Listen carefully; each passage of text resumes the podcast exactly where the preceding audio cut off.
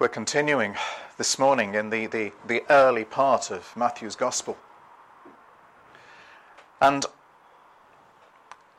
I don't know about you, but I find that we, we look at these stories, or just a few of them around about Christmas, and then we ignore them, we forget them for the rest of the year, and we never really seem to get the opportunity to look at them in any detail. Now, I know that we are all very familiar with this part of the nativity narrative.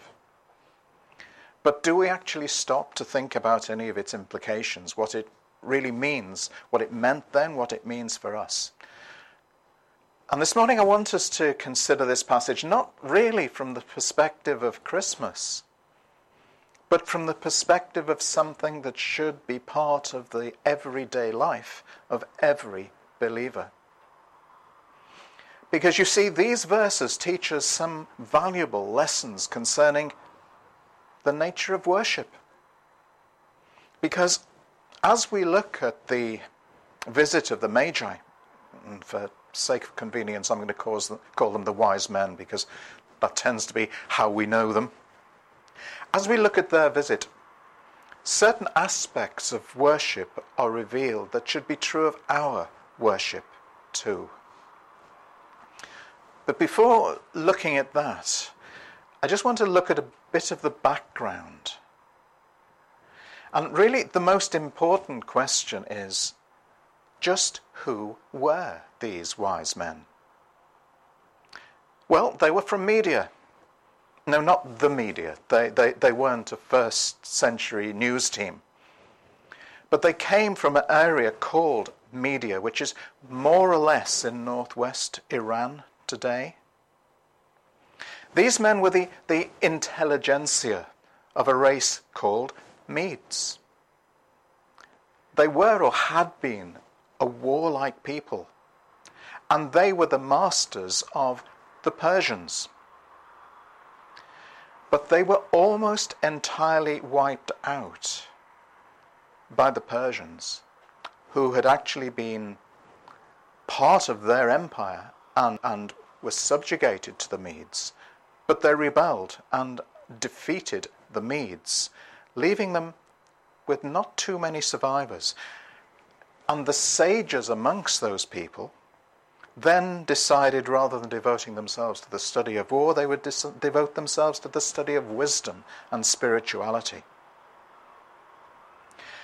And such did their reputation become that they became highly sought after priests and advisors to the rulers of various empires in the first millennium B C.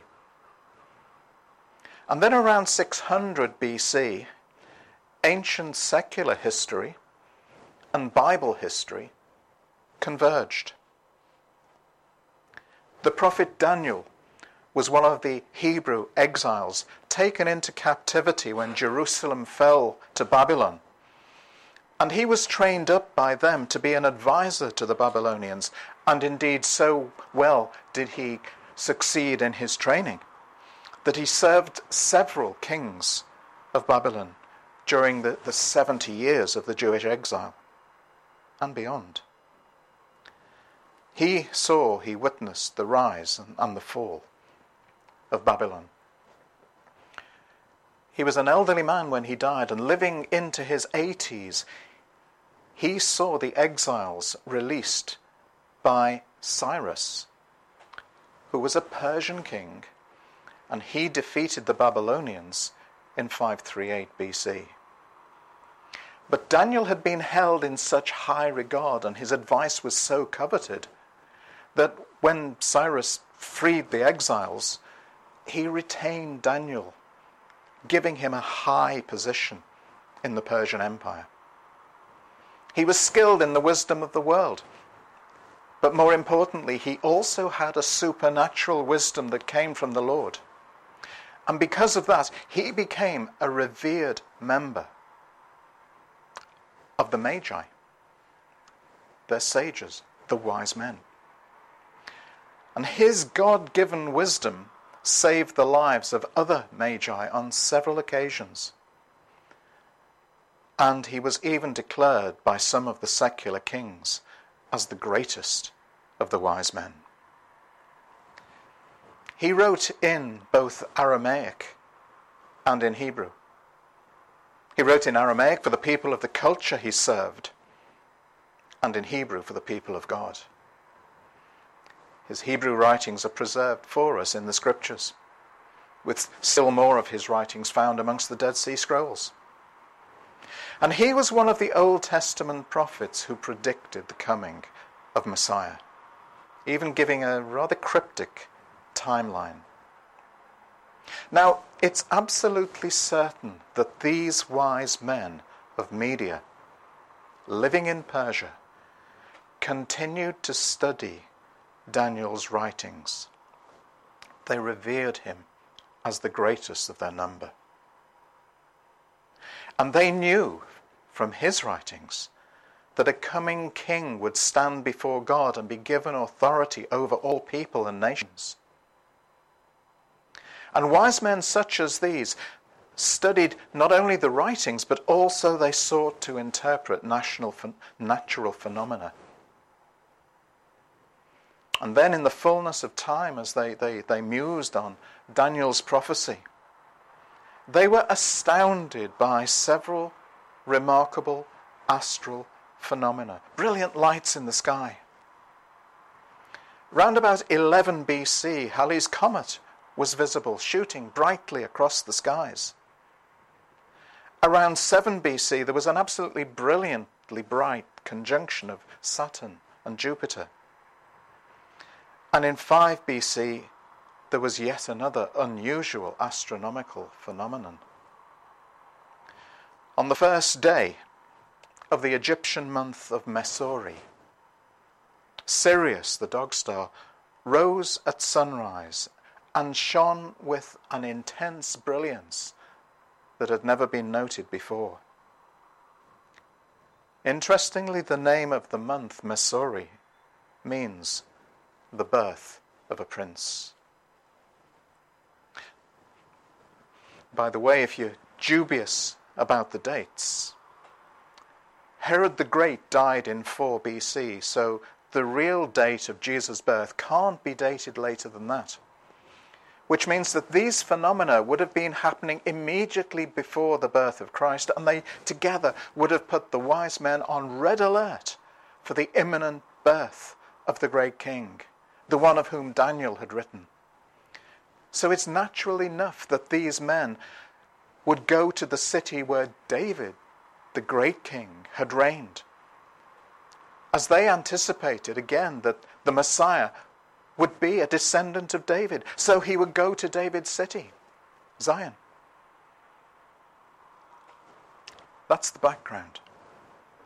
So now we can start to look at the worship of these men. In verse two, first of all, their worship was intentional. These men came to Jerusalem for the sole purpose of worship. Worship was why they left their homeland. Worship was why they brought their treasure. Worship was at the heart of everything we see them do in this passage. They had their hearts set on coming to the expected Messiah in order to worship him. Worshipping him should be our deliberate goal when we gather together too. Praying, praising, giving thanks, reading our Bibles with worship in our hearts. It shouldn't be something that we just let happen around us because the worship team are singing or the, the pastor's leading. It should be purposeful. It should be what we have come intending to do, something we long to do. Their worship was an act of the will. They made a decision to go and worship him. Nobody forced them to leave home, family, comfort, to travel across the desert to find the one born to be king. No one made them give their gifts. No one demanded that they should bow before the Lord in worship. It was an act of their will, which is all that we need to know about how our worship should be motivated, that it also should be an act of our will. How? By actively deciding that we won't just go through the motions of worshipping, but that we will intentionally focus on expressly loving the one who went to the cross for us. So we must never just sing because everybody else is singing. Don't just open our Bibles because it's time for the sermon. In fact, don't just go to church because it's a Sunday morning. Instead, we should deliberately decide that every song we sing, every prayer we pray, every Bible reading, indeed, and this is so important, that every deed that we do every day outside of a church context should be an act of worship that will intentionally glorify our Lord. Then in verses two and nine through to eleven, we see that they worshipped individually. They were, each of them, personally engaged in fully worshipping the Lord Jesus. Just think about what they did. They were a group of men, but they were individuals. There wasn't a team leader who said, right, we're all going. They came to this same conclusion, that what they had observed and what they had read meant that this was the time to go and worship. They came from a great distance. And incidentally, they came by faith. You see, they, they, they hadn't read the Hatch, Match and Dispatch column in the Middle Eastern Post and thought, ah, he's arrived, now let's go and worship him. They didn't set off after the event. They set off in faith, in the belief that this is what God was doing. And then verses ten and eleven develop this, showing just how they engaged their whole being in their aspiration to worship him. They committed not only their treasure, but even their very selves to this intentional act of worship. You see, they rejoiced when they found him. They humbled themselves before him. They lavished their individual gifts upon him. And I guess you've already worked out that what I'm going to say next is that our worship also needs to be our individual response to the Lord Jesus, to God. Our personal commitment to fully engage in worshipping him. We can't get anybody else to worship for us. We heard it said a number of times in, in, in Spain that worship was sort of the point that divided between European churches and South American or Latino churches. Personally, I don't think it's got anything whatsoever to do with ethnicity.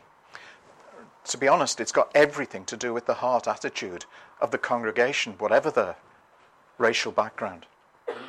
You see, there are some folks who let others do all of the singing, do all of the praying, do all of the praising. Just like members of an audience who are there to receive, to be entertained. Well, in reality, worship, authentic worship, does have an audience. But it's an audience of one, the Lord himself.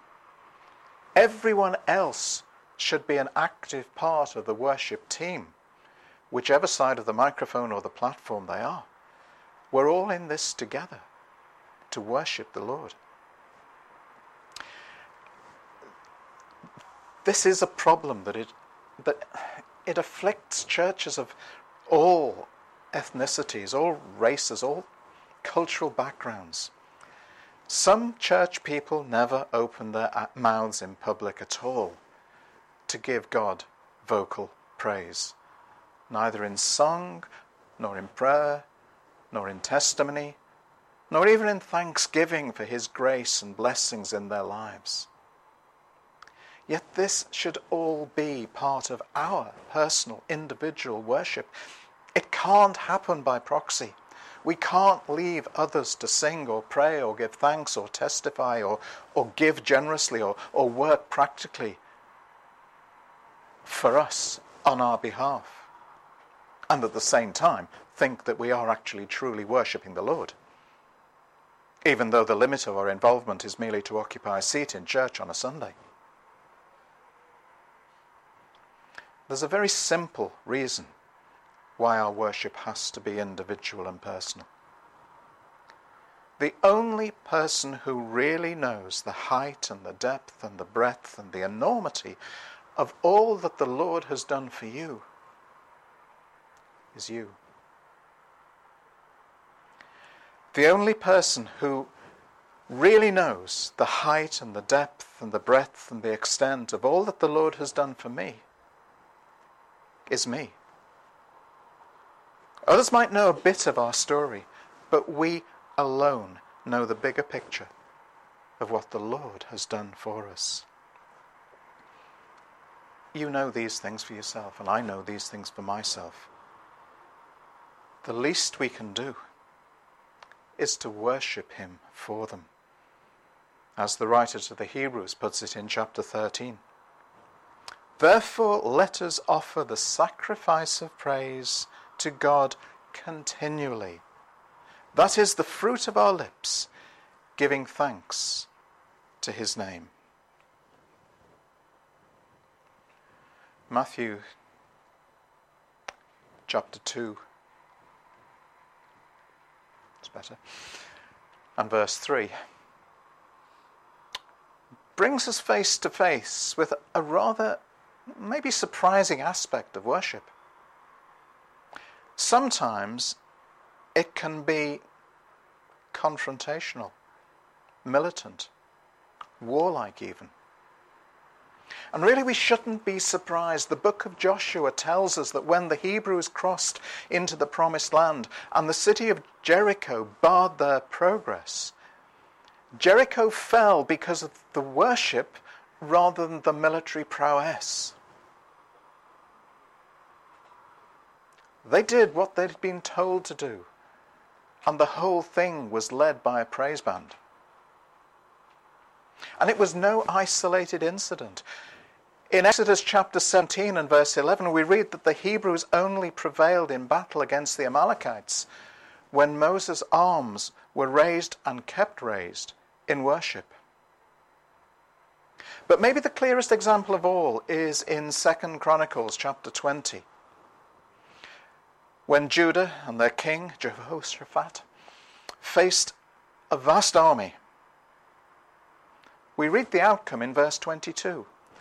When they began to sing and praise, and this was the praise team that Jehoshaphat had been the head of the army, the Lord set an ambush against the men of Ammon and Moab and Mount Seir, who had come against Judah, so that they all were routed. Here in Matthew chapter two, it's no secret that not everyone was as overjoyed with the prospect of the Christ child being worshipped as these wise men. Herod was troubled, and all Jerusalem with him. The major hadn't come to worship Herod. Herod.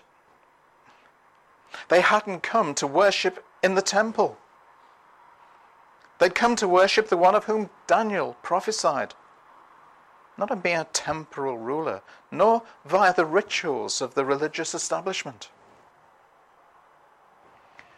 Giving unreserved, wholehearted worship to the Lord is always going to trouble, offend, or even infuriate someone. Not everyone will understand why we love the Lord. In fact, not everyone will think him worthy of love at all. And our songs, our passion, our praise, our testimonies, and our love for him will antagonize some people. Indeed, our spiritual enemy, the prince of this world, will often seek to oppose our worship because he hates it. Frequently in the past, Chris and I, and, and Esther as she began to grow into being part of our worship team there.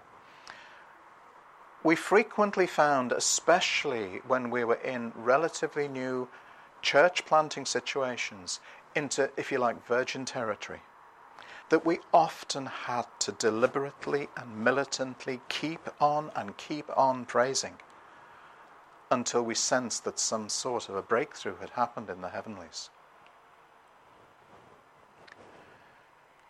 Matthew chapter two, verses ten and eleven. They show us something else that we must be clear about. Their worship engaged their emotions. When they finally got to the right place, they were overcome with emotion. Thank God they weren't English. Terrific show, chaps. Things have turned out awfully well, really. No, the Greek literally says they rejoiced joy great exceeding. This was high-spirited, exuberant, and animated.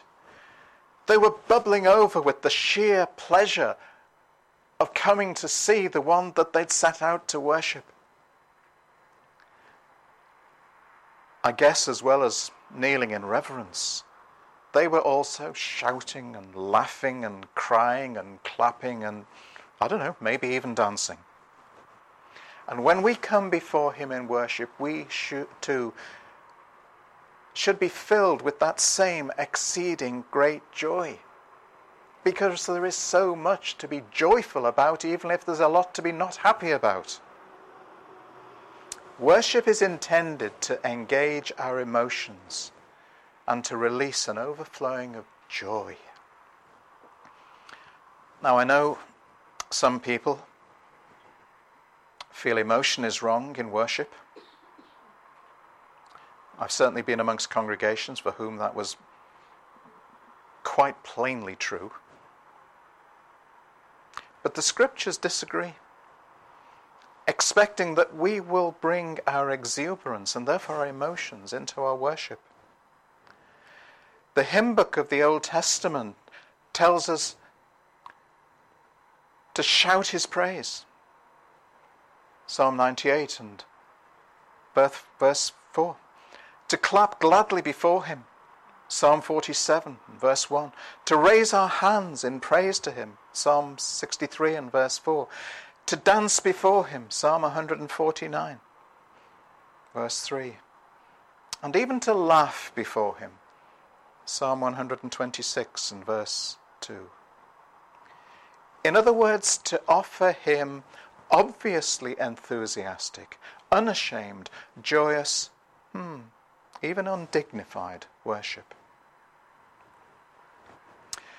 It was one of those eureka moments for me. The first time I saw that the Spanish Bible often uses the verb adorar when our English Bibles use the verb worship. Adorar, adore. A powerful, intimate and deeply passionate word expressing human love and devotion. So can I just say, please don't ever criticize your brothers and sisters for emotion-filled worship from their hearts, even if you might find it embarrassing. Better to be embarrassed before men than before the Lord. And don't miss this, that here in verses three to eight, we see that the worship of these men impacted others. It had an effect on Herod, on Jerusalem, on the scribes. Their worship caused people to think, maybe fearfully, about God once more and to search the scriptures. But it actually also had an effect on the wise men themselves and their relationship with God. In verses eleven and twelve, we see that they were brought into a place of deeper closeness and intimacy through their worship. They'd set out on their quest because of, they what, because of what they knew of prophecy. They sought the Lord because of what they'd read. But their worship brought them into a place of new intimacy with the Lord, who in verse twelve now addressed them through a dream, personally, and moved in power in their lives. Worship is still just as powerful today. It impacts the world around us. When God's people worship genuinely in the Spirit, the world notices. Some will be driven away. Some will be antagonistic. But others will think about their relationship with God. But it doesn't just impact the world. It, it impacts us too. As we worship him more deeply, we sense his closeness. His presence becomes more precious. His word becomes more powerful. Fellowship with other Christians becomes more joyful. And as we worship him, he responds by speaking to us in new and deeper ways. Sometimes in, in supernatural ways, as he did with the wise men. And sometimes by simply opening the scriptures to us in, in ways that give us a new excitement about the word of God. The worship of the wise men was all of this. And it was sacrificial too. They didn't cut corners or costs. Theirs was a tedious journey. Estimates vary as to how long it would have taken them. At least weeks, probably several months. They left their home hundreds of miles behind them. Such worship would have cost them a king's ransom. But they willingly paid the price because they had deemed him worthy of worship. Worship. Hmm. This English word, worship, comes from a group of Anglo-Saxon words. Together they mean to give someone their worth. In other words, to ascribe to them their importance to us. It's a bit colder than adorar. But it's still powerful because it tells us that how we worship God is actually a statement or an assessment of how valuable he is to us, what he's worth to us. How we spend our time in part reveals our evaluation of him. The world doesn't think Jesus is worth any time at all. And sadly, some Christians only give him an hour or so each week and congratulate themselves for making the effort. Real worship demands an investment of our time every day of our lives. We can't be totally in the world all week and expect that on a Sunday morning we're ready to meet him in worship. It takes time to pray and seek the Lord's face. It takes time to bring our sin before him and ask him to deal with it. It takes time to prepare our hearts for worship. We need time spent in repentance of sin. We need time spent in feeding our spirits on the scriptures. We need time spent in private worship. I've met people who have gone to church for years, and yet they would admit that they've never really ever managed to truly worship. They've been through the motions. Could it be that they haven't put in any time or effort in private in preparing themselves to worship the King of Kings in public? I know I need to regularly remind myself of the need to worship him in private every bit as much as to read the word and pray. Now, I realise that I've come close to identifying worship with what we do when we meet together in church. But as I've hinted, that's only one aspect. We talk about a service of worship, and that's no accident. Our devotion to the Lord is expressed in how we serve him. And that involves every aspect of our lives, how we spend all of our time. However, it's not just how we spend our time, which may well be our most important resource. It's how we spend all of our resources. We three kings, Vori and Ah.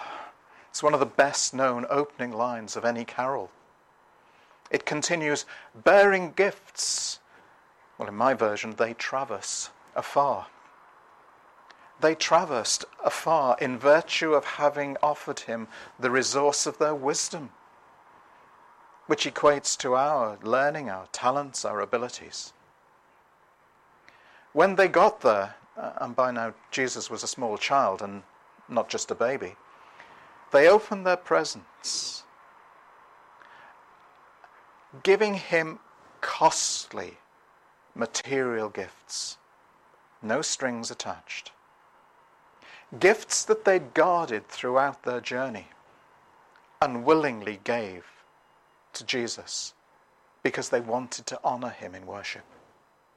Giving and worship go together, because the only reason we've got anything to give at all is that he has generously given to us everything we've got. James, in his little letter, tells us in verse seventeen of the first chapter, everything we have is a gift from God. The Lord has always been, always will be, extravagant in giving to us. And as his followers, as his children, as his image bearers, we ought to be just as extravagant in our giving to him. We'll never outgive him. So we can trust him for our own needs. Let's make it a life priority not to be cheap in our giving to the Lord, both of our substance and of ourselves. Because if we can't give to him extravagantly with no strings attached, we haven't really worshipped fully. There's an apparently illogical consequence too. If we're tight-fisted towards the Lord, we're actually inviting him to treat us ungenerously too. He speaks about this very clearly through the prophet Malachi in chapter three and verse eight. We read these words, "Will man rob God? Yet you are robbing me. But you say, how have we robbed you? In your tithes and contributions." Verse nine tells us the consequence. You're cursed with a curse, for you are robbing me. But then, in verse ten, the Lord throws down the challenge to prove his extravagance through our own generous giving. Bring the full tithe into the storehouse, that there may be food in my house, and thereby put me to the test, says the Lord of hosts, if I will not open the windows of heaven for you, and pour down for you a blessing until there is no more need. It seems almost absurd, and it's certainly countercultural. But if we hoard our treasures for ourselves, we are inviting economic ruin. For it's precisely in our economic rob- life that robbing God brings us under his scrutiny and discipline. How much better to give everything into his hands and use what we've been given for the glory of the Lord, so that he is then free to bless us until we have no need of anything more. Now, although these men were financially generous, the greatest treasure that they gave to Jesus that day was themselves. Let's go back to what we know about these extraordinary men. They were known in Persia as the kingmakers, because they anointed kings to rule over their territories. They were powerful, influential men. And forgive me if I'm just about to explode a Christmas tradition. Why do we sing about we three kings? Who said there were three? There were three gifts, yeah. But three kings? Honestly, is it realistic to think about three powerful, wealthy academics on their camels, trekking alone with their treasures across the desert? These guys are wise, not foolish. They would not have done that. And would the arrival of three Oriental mystics plunge the whole of Jerusalem into turmoil? These powerful men would have travelled as a major caravan protected by a small army. That's why Herod freaked out when they turned up on his doorstep, looking for a king to worship that wasn't him. These men were powerful kingmakers, and they were now standing before a mere despot and declared their intention to worship another child king. No wonder Herod panicked. But when they found the child king, they fell down before him and humbled themselves in worship. Elite human kingmakers had come into the presence of the King of Kings, and by their actions declared that Jesus was the only king who was worthy to be worshipped. These great ones, educated, sophisticated, wealthy, powerful, laid aside all pride and worshipped and adored a little boy and honoured him as their king. The words they spoke in verse two and the gifts that they gave in verse eleven declared their belief. I don't know that we can say it was saving faith. Maybe we can, depending on just how much they'd understood of Daniel. But they certainly declared their willingness to believe that here was God's promised, anointed Messiah, and they owned his lordship over them. As we approach Christmas, can I simply ask, are we wise men and women? Are we willing to deliberately, militantly, sacrificially worship the King of Kings with our time, our talents, our possessions, and our very selves, with unstinting devotion and exceeding great joy? Anything less isn't worship in the truest sense. Anything less isn't discipleship in the truest sense. May we pray together.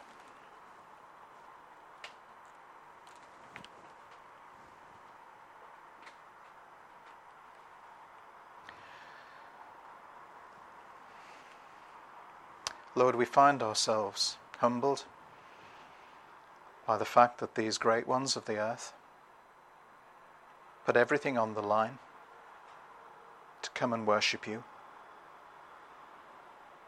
They stood not on their reputation, nor on their wealth, nor on their position, but bowed humbly before you, and in fact rejoiced with exceeding great joy when they found you. They worshipped you. They got to know you in a way that they hadn't done previously. And you spoke to them and sent them on their way, not via Herod. And Lord, we simply would ask that we too might be true worshippers,